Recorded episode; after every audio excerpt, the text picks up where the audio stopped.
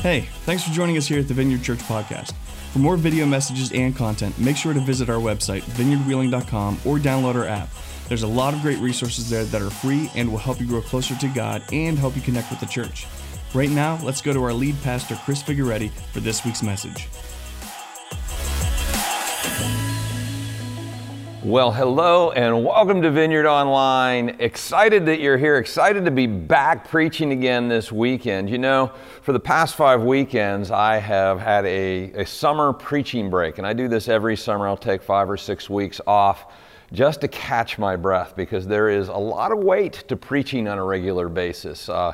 You can ask anybody who preaches. There's a lot of pressure, and there's a weightiness to teaching God's word, and just to catch your breath is amazing. And I am so blessed to have such an amazing team of communicators and Bible teachers here at the Vineyard Church. And I just want to take a minute and say thank you to Myron, who did a phenomenal job, and to Jen, who did a fantastic job as well, and of course Chris Dew.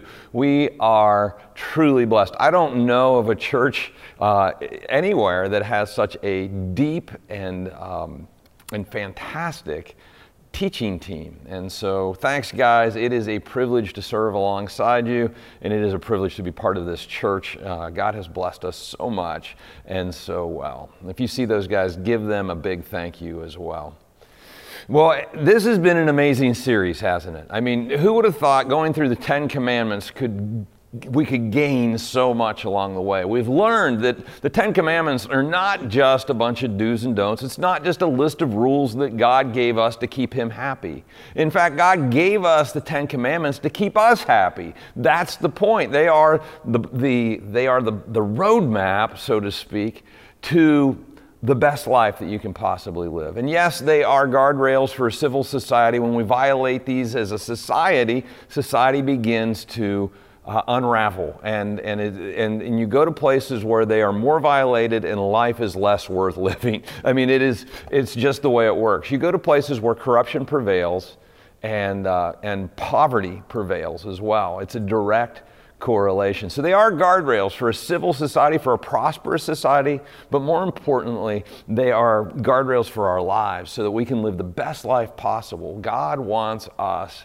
to be happy and full of joy, and that starts with living according to the way He designed life. And we find that, the fundamentals of that, the bedrock of that, here in the 10 Commandments.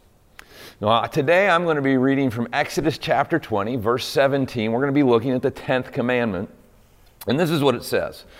You shall not covet your neighbor's house. You shall not covet your neighbor's wife or his male or female servant, his ox or donkey, or anything that belongs to your neighbor. Now, the first question we need to answer in 2020 is, what does covet mean? It's not a word we use today very much. And basically, coveting means greed, lust for, or a strong desire. Webster puts it this way: to wish for earnestly. It's something that we want so badly that we think about it all the time. We get obsessed with it. We've got to have it. And for some of us, it might be a new thing, a new car. You know, I got to get that car, or a promotion at work, and it's all you can think of and work towards, and you want it more than anything else. But there's a second aspect to coveting, and that's really what this commandment dials into. But I think this commandment really takes us to a bigger principle that covers both of these. And that is, coveting is strongly desiring what belongs to someone else. Again, Webster puts it this way: to desire what belongs to another inordinately or culpably. It doesn't mean you can't look at your neighbor's car and go, boy, I'd like to have one of those some days. It means that you kind of get obsessed with it and you want what belongs to someone else. And so in this commandment, what God lays out, He gives us a bunch of examples. He says, don't covet your neighbor's house. Don't look at your neighbor's house and then you got to have a nicer house than they do, or you got to have something that is as good as or better than theirs, and you think about it and you think about it. Now, we do this today. Of course, we look at our neighbors' houses, sure. But we'll sit around and watch HGTV and we'll covet Joanna Gaines's house, you know, or somebody else. I need that kind of style or that kind of decoration. Why don't I have that house? And we want what we don't have, and we begin to obsess about it. He says, don't covet your neighbor's wife. This goes both ways, wife or husband. You don't want what doesn't belong to you. He says, don't covet your neighbor's ox. Now, I have to say, I have yet to find somebody, even I have Amish friends, even my Amish friends, I've never heard of them coveting an ox, but an ox in their context was their tractor. You know, my neighbor's got that, and if you're a farmer, my neighbor's got that John Deere tractor. I should have the John Deere tractor. And of course, the Massey Ferguson people were all going, well, no, you want a Massey, whatever your brand is, doesn't matter. But really, it's a means of production. In our world today, the ox would mean our business or our job. Don't covet your neighbor's business or their job or their success. And it says, don't covet their donkey. Again, I don't know anybody who's coveting a donkey in 2020, but we do covet other people's modes of transportation, which is what a donkey was for them. So we covet people's cars. Boy, I should have that convertible. I should have that pickup truck. Whatever it is. And then he says, don't covet your neighbor's servant. Now, servants... it's a lifestyle. It is a degree of success that neighbor would have had, and we covet that degree of success. And then, in case there was any question about what God was getting at here, he said, or anything else, don't covet anything that belongs to your neighbor. Now, can you admire? For sure, absolutely. But don't covet, don't long for, dream about, get it stuck in your head and in your heart. Don't obsess about. Now, I want to take a short diversion here because there's something that I need to point out, especially in the day and age that we live in. And that is this: God believes in personal property. This commandment shows that God believes in personal and private property, because you can't covet what somebody else owns if they can't own it. Jen pointed this out beautifully on the don't steal commandment. You can't steal what belongs to somebody else if they don't actually own it. But God clearly set society to work up in the realm of personal and private property. Now, in this day and age, Marxism, communism, socialism, these ideas that all kind of find their roots in the teachings of Karl Marx is all about not owning private property. It's about what you have belongs to me. It's deeply flawed for a bunch of reasons, and that's a whole other sermon for another day. But I do want to point out here, because this is where we are, both as a society today and in the scripture that we're in, that Marxism really is built on covetousness. It is. It is, you have what I want, and I should have it. You shouldn't have it. And it leverages jealousy, and it leverages covetousness, and it whips up class warfare and gets a group of people to overthrow a government, to empower just a few people who will actually end up owning everything, because we've seen this over and over again over the last 150 years. Own everything and have all the power and enforce their will on everyone else. And it's evil. It is evil. Every time it's tried, it leads to poverty, hunger, famine, genocide, tyranny. I mean, I could go down the list. It doesn't work. You know why it doesn't work? Because it's built on covetousness. And covetousness will lead to violating all the other commands. And when you, back to what I said earlier about civil society, when you build a society not on these principles and these teachings, it's going to devolve into just ugly. And that's what socialism, communism, Marxism always does. So don't buy the lie. All right, that's the end of my tangent. I want to go on with, let's talk about covetousness. And there are two kinds of covetousness, as we've already talked about. There's one is when our desire for other things exceeds our desire for God. That's how I'm going to define it. When our desire for other things exceeds our desire for God. When we become obsessed with something, it's all we can think about. We fantasize about it. And ultimately, we will end up trading God for that thing, and we will end up worshiping that thing, and that leads us to all kinds of bad, doesn't it? It leads us to violate the first four commandments, and in fact, I would suggest to you, covetousness, if you let it take root in your heart, will cause you to violate all the commandments. God says in the first commandment, look, don't worship any other gods but me. Don't worship any other gods but me, but what we do is we trade for God for whatever it is that we covet. One of the things we tend to covet is money, and Jesus understood this. In Matthew 6:24, he says, "No one can serve two masters. Either you will hate the one and love the other, or you will be devoted to the one and despise the other. You cannot serve both God and money. You cannot worship both God and money." Now, money is probably the biggest thing that we are tempted to covet. Money or stuff. The word actually in the book of Matthew there that is used in the original language is mammon. And mammon means both money and stuff. These are the things that we tend to replace God in our life with. We put our faith in money and stuff, and we tend to put it in the first place position in our life. It competes with God to be God in our life, and it leads to all kinds of bad, all kinds of suffering. It's not good. But there are other things that we covet as human beings. We covet money and stuff. We covet power. We covet sex. We covet drugs. We covet idolatry. Or, I'm sorry, we don't covet idolatry. All these things lead to idolatry. But those are things that we are tempted to obsess about, want more than we want God, and will lead us to bad places. In Colossians 3, in Colossians 3, verse 5, it says this.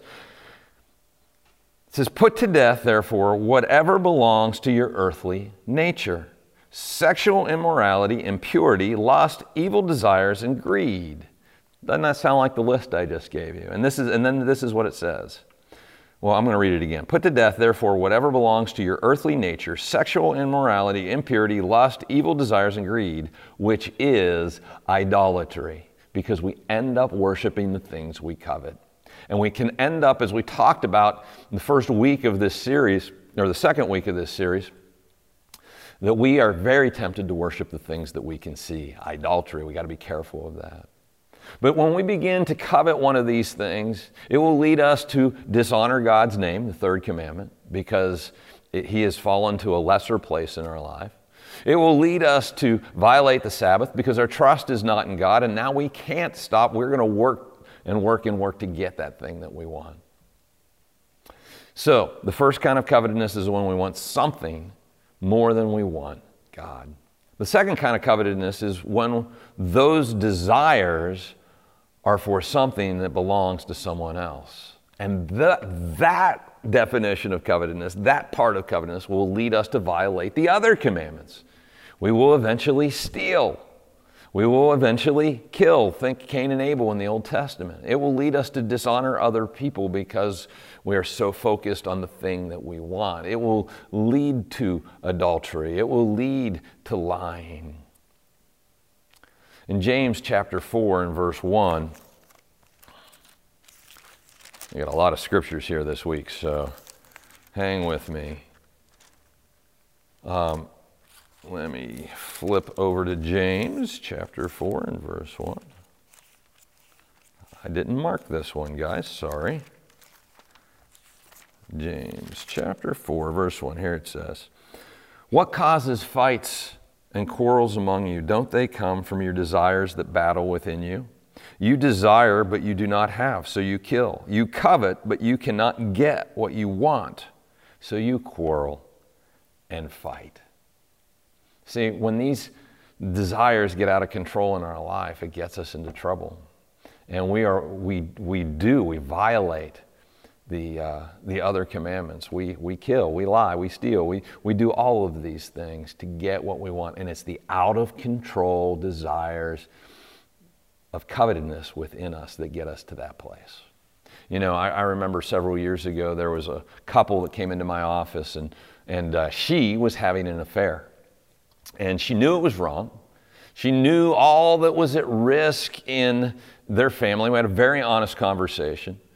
She knew that it like wreck her kids and her home and all of that, and yet she, in a very, very honest moment, you know, looked at me and her husband and was like, "But all I can think about is him. You know, he makes me happy," and you know, maybe in the moment it feels that way, but she knew in the big picture it didn't. But she was out of control with covetousness. She coveted that other guy. Now, it could be another person, a man or a woman. It could be a car. It could be a house. It could be power. People covet power and will trade all kinds of things for power, or a position or a promotion. Maybe it's a tractor if you're a farmer, or a boat if you're a fisherman. Maybe it's a drug if you're an addict. Maybe it's a lifestyle.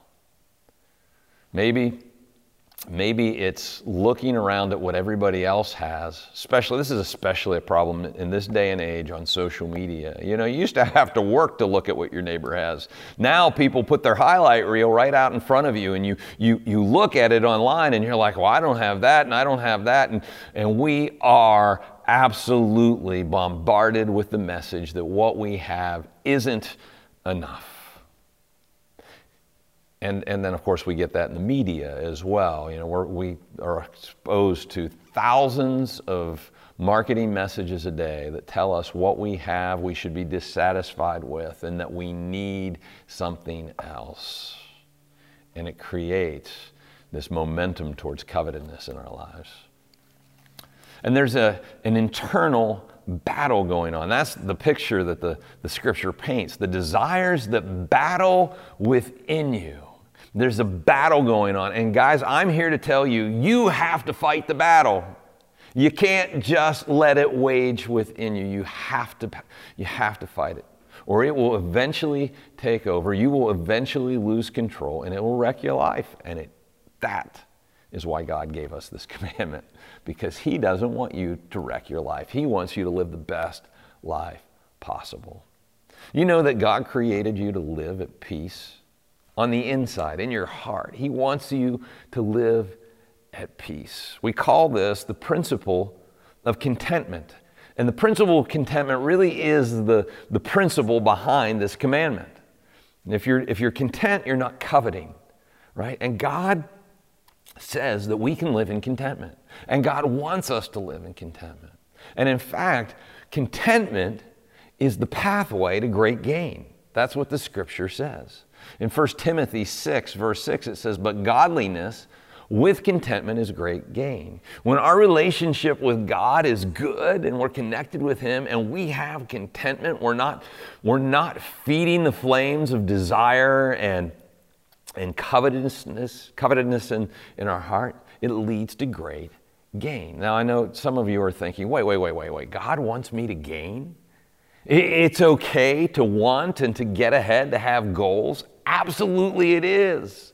Absolutely it is. You know, God created us to have goals and desires and visions for our life, and it's okay to pursue those things. Contentment is not complacency. Please don't confuse that. They're different things. But He doesn't want us to want those things more than we want Him. And He doesn't want us to begin to fantasize and obsess over things that other people have, because those things will wreck us eventually. Contentment, though, opens the door to great blessing. You know, my God owns the cattle on 1,000 hills. That's Bible speak for God owns it all. He has all the money in the world. He has all the resources in the world. He is connected to all the people in the world. He can make happen in my life what needs to happen in my life. And the breakthrough for contentment is understanding that fact and then looking to God and saying, God, you're all I need. God, you're all I need. I surrender whatever you have for me. That's what I want. I want what you want more than I want what I want. God, you're all I need. And something mystical happens in our hearts at that point. Contentment takes root and begins to blossom. And it's powerful and it is amazing. And the temptation for everything else loses its power. It positions our lives to be content. And when we're content, God can bless us the way God loves to bless us. You know, back when I was doing college ministry and young adult ministry, there were a lot of young ladies, sometimes a young man or two, but usually young ladies whose biological clocks were ticking and they didn't have a husband yet or even a prospect, and they were consumed with wanting to find a husband. And they were on the hunt. You could tell, you could see when they were on the hunt. And I would tell them over and over and over again, I called it the husband principle. Look, if you want a husband, focus on your relationship with God.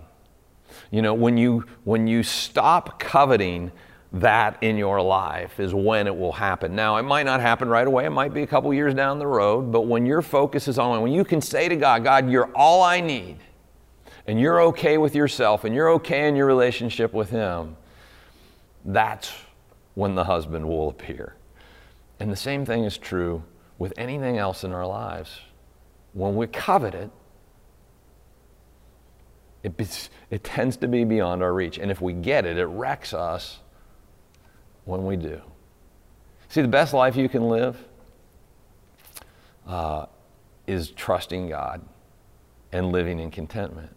You know, God tends to not bless us in our discontentedness. I want to say that again. God tends to not bless us in our discontentedness, and here's why. He tends to not give us what we want in our discontentedness. Here's why. Because we will place our faith in that thing, and we will end up worshiping the wrong things. We will end up worshiping lesser things, and God loves us too much to do that to us. But once we find contentedness in Him, once we say, God, you're enough, He is free to bless our socks off, and we are able to handle that blessing at that time. So, the question then is, what is the secret to being content? How do we achieve contentedness? And so I have 5 things I want to give you today that will help you with this. The first is simply this. Root out covetousness. Root it out of your life. Do the internal work. Ask yourself, is there something that is competing with God in my life? Hebrews 13:5 says this. It says, keep your lives free from the love of money. Another translation says free from covetousness, and be content with what you have. Keep your lives free from the love of money. How do you do that? Well, you have a part to play. And so ask yourself, is there something that's competing with God in my life? And take enough quiet time to really reflect on that. Go for a walk. Let God speak to you. And then when you see it, call it out. Call it out. Call it what it is. And when you name it, it begins to lose its power. And you have to make the choice. Sometimes in my life, over my story, there have been things that I had either begun down the road of coveting, or I was full-blown coveting, and I needed to draw a boundary around it. You know, I'm not going to go online for a season, or I'm not going to drive that way to work because that's going to take me by a bar, and I'm going to be tempted by going by that bar, or whatever it is. Sometimes rooting covetousness out of your life is removing yourself from the temptation for a while and just not going there. Some of us probably need to take a social media hiatus for a while because that's where your temptation is. But root it out of your life. You have a part to play. The second thing you can do is choose to celebrate others. When someone at work gets the promotion that you wanted but you didn't get, celebrate for them. Is this self-discipline? Yes, absolutely. But if you can get to a place where you can celebrate other people's wins, even when you wanted it to be your win, it will break the power of covetousness in your life. If your sibling has a bigger salary than you, if someone else has the car that you want. You know, the other night we were watching a movie with the family, and the guy in this movie had a 1970 Ford pickup truck, and I have to say I was very tempted to covet for a little while, because I would love to drive around in a cool 1970s Ford pickup truck. I'm a 1970 model, a 1970 Ford truck would be awesome, right? But I choose not to covet. I celebrated for the guy in the movie who had the truck. You know, if somebody else, if one of your friends gets a husband or a wife and you're still single, can you celebrate for them if you choose to? It's a powerful way to break the power of covetousness in your life. Third thing you can do, intentionalize gratitude. Intentionalize gratitude. Philippians 4:6-7 says this: do not be anxious about anything. I love this. This is all about contentment. Do not be anxious about anything, but in every situation by prayer and petition with thanksgiving. Peace and thanksgiving are tied together. When you can be thankful for the things that you have, when you can stop and purposely remember all the ways that God has blessed you, it's easy to not, or it's easier to not covet the things that you don't have. Make a list, check it twice. He says, don't be anxious about anything, but in every situation by prayer and petition with thanksgiving, present your request to God, and the peace of God, the contentment of God, which transcends all understanding, will guard your hearts and minds in Christ Jesus. Intentionalize gratitude. But that's not all. Fourth thing, put God first always. That's really what covetousness comes down to, is we end up putting something else ahead of God in our life. We prioritize something above Him. We put ourselves at the center, and then we try and fulfill our own wants. And that is a recipe for disaster that will wreck your life every time. You know, Psalm 37:4 says, take delight in the Lord, and He will give you the desires of your heart. Now, this is an awesome verse. Take delight in the Lord, put Him first in your life. Make sure that He is the center of your affections and in the number one position in your life. And then He will give you the desires of your heart. Now, I think this scripture might be a little misunderstood sometimes, because we read this as, well, if I take delight in the Lord, then He'll give me whatever I want.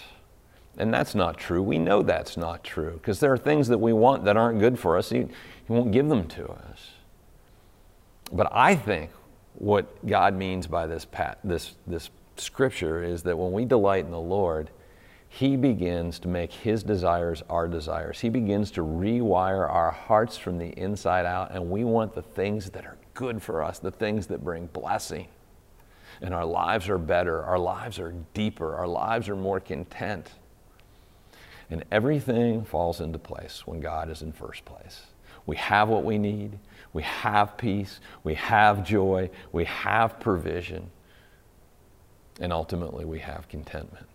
And guys, at the end of the day, that's what the whole world is looking for. This is how you find it. Fifth thing, nurture a friendship with God. Nurture a friendship with God. I love what John Piper says in his book, Desiring God. He says, the Christian walk is bringing glory to God by enjoying Him forever. I love that. It's not like following all His rules and, you know, working, slaving hard for God. It's enjoying Him forever. It's enjoying the relationship with God that you were created to have. And that brings us contentment when we are in God and when we are with God. Philippians 4:11-13 says this. It says, for I have learned to be content. Here's the principle of contentment. Whatever the circumstances, I know what it is to be in need, and I know what it is to have plenty. I have learned the secret of being content in every situation, whether well-fed or hungry, whether living in plenty or in want. And then the Apostle Paul says this, I can do all things through him who gives me strength. Now, we like to take that last part and put it on stickers and stick it on the refrigerator or whatever else, and we hold on to that passage. I can do all things. You can't do all things. This is in context. You know what you can do? You can be content in plenty or in want, in hunger or if you're well-fed. Whether you're living in a castle or you're living in a shack, you can be content with Christ who gives you strength because He is with you. Nurture that relationship with Him. And regardless of your circumstances, you can live in contentment. Let's go back to Hebrews 13:5 because this is powerful. It's at the beginning of it, which we've already read. It says, keep your lives free from the love of money or covetousness, and be content with what you have, because God has said, never will I leave you, never will I forsake you. Why can we be content? Because God is with us.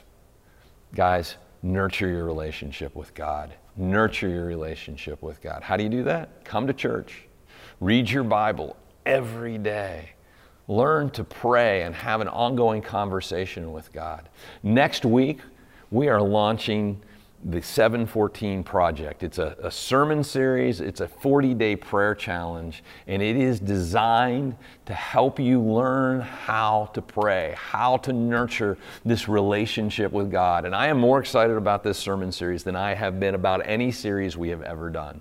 I believe God is leading us to do this. I believe we're going to see miracles. I believe people are going to grow in ways they've never grown in their faith before. And as you do, and as you connect with Him, and as you nurture your relationship with Him, you will find contentment because that's where it's found. So make sure you're here next week. And in fact, I'm going to ask you to do a couple things regarding the 714 Project. I want you to find a prayer partner or two, maybe someone who's not even a part of our church, and invite them to be a part. We've ordered 1,000 books. Everybody is going to get a book and a journal. We have 1,000 books and 1,000 journals coming. We've got t-shirts coming and some other fun things that are going to help you stay on track. But this is for all of us. And I believe this will be transformational for our church, for our community, and for you personally. So make sure you're here next week. Make sure you bring somebody with you and get them on board. And I can't wait to share with you all the aspects of this amazing journey we're going to take called the 714 Project. So be here next week. But in the meantime, there's some things that you need to do. Some of us, as I've been teaching, have said to yourself, you've said to yourself, yeah, I've got something that I'm wanting more than God. And that's called conviction. And I want to challenge you in preparation for this next series. And I want to challenge you just in response to this message. Repent. Do business with God right now. You're watching online. Maybe you're by yourself. Get on your knees and confess it to God. Call it what it is. And draw some boundaries around it and walk away from it. And do it now. There are others of us, you're here, you're watching because you're looking for contentment. Maybe you didn't even know that's what you were looking for, but it is what you're looking for. And it's found in a relationship with God. And God wants you to have it. So much so that He sent His only Son to die in your place because the punishment for all the things you've done wrong is sin. And He sent Jesus, and Jesus lived a perfect life, and then He was sacrificed in your place so that you could be forgiven and all your sin washed away and be given a brand new start in a relationship with God. And you want that today. You want that contentedness today. I encourage you to pray with me now. Just close your eyes. Say something along these lines. Say, Jesus, I need forgiveness. I need peace in my heart, and I need You. Would You forgive me? Would You wash away my sin? Would You come and live in my heart? And would You give me a new life in You? And it is in Your name that I pray. Amen. Amen. Hey, if you prayed with me just then, that's the first time you've ever prayed a prayer like that, please, please, please let us know. All right? Julia will let you know how to let us know here in a minute, but it's so important that you don't keep this to yourself. And I've got some resources that I want to get to you to help you get started in this relationship. And we will see you next week for the 714 Project. Thanks again for joining us here at the Vineyard. It's our greatest desire to see you find and follow God, and we hope that this podcast has helped you do just that. For more video messages and content, make sure to visit our website, VineyardWheeling.com, or download our app. Again, thanks for joining us this week. We'll see you next time.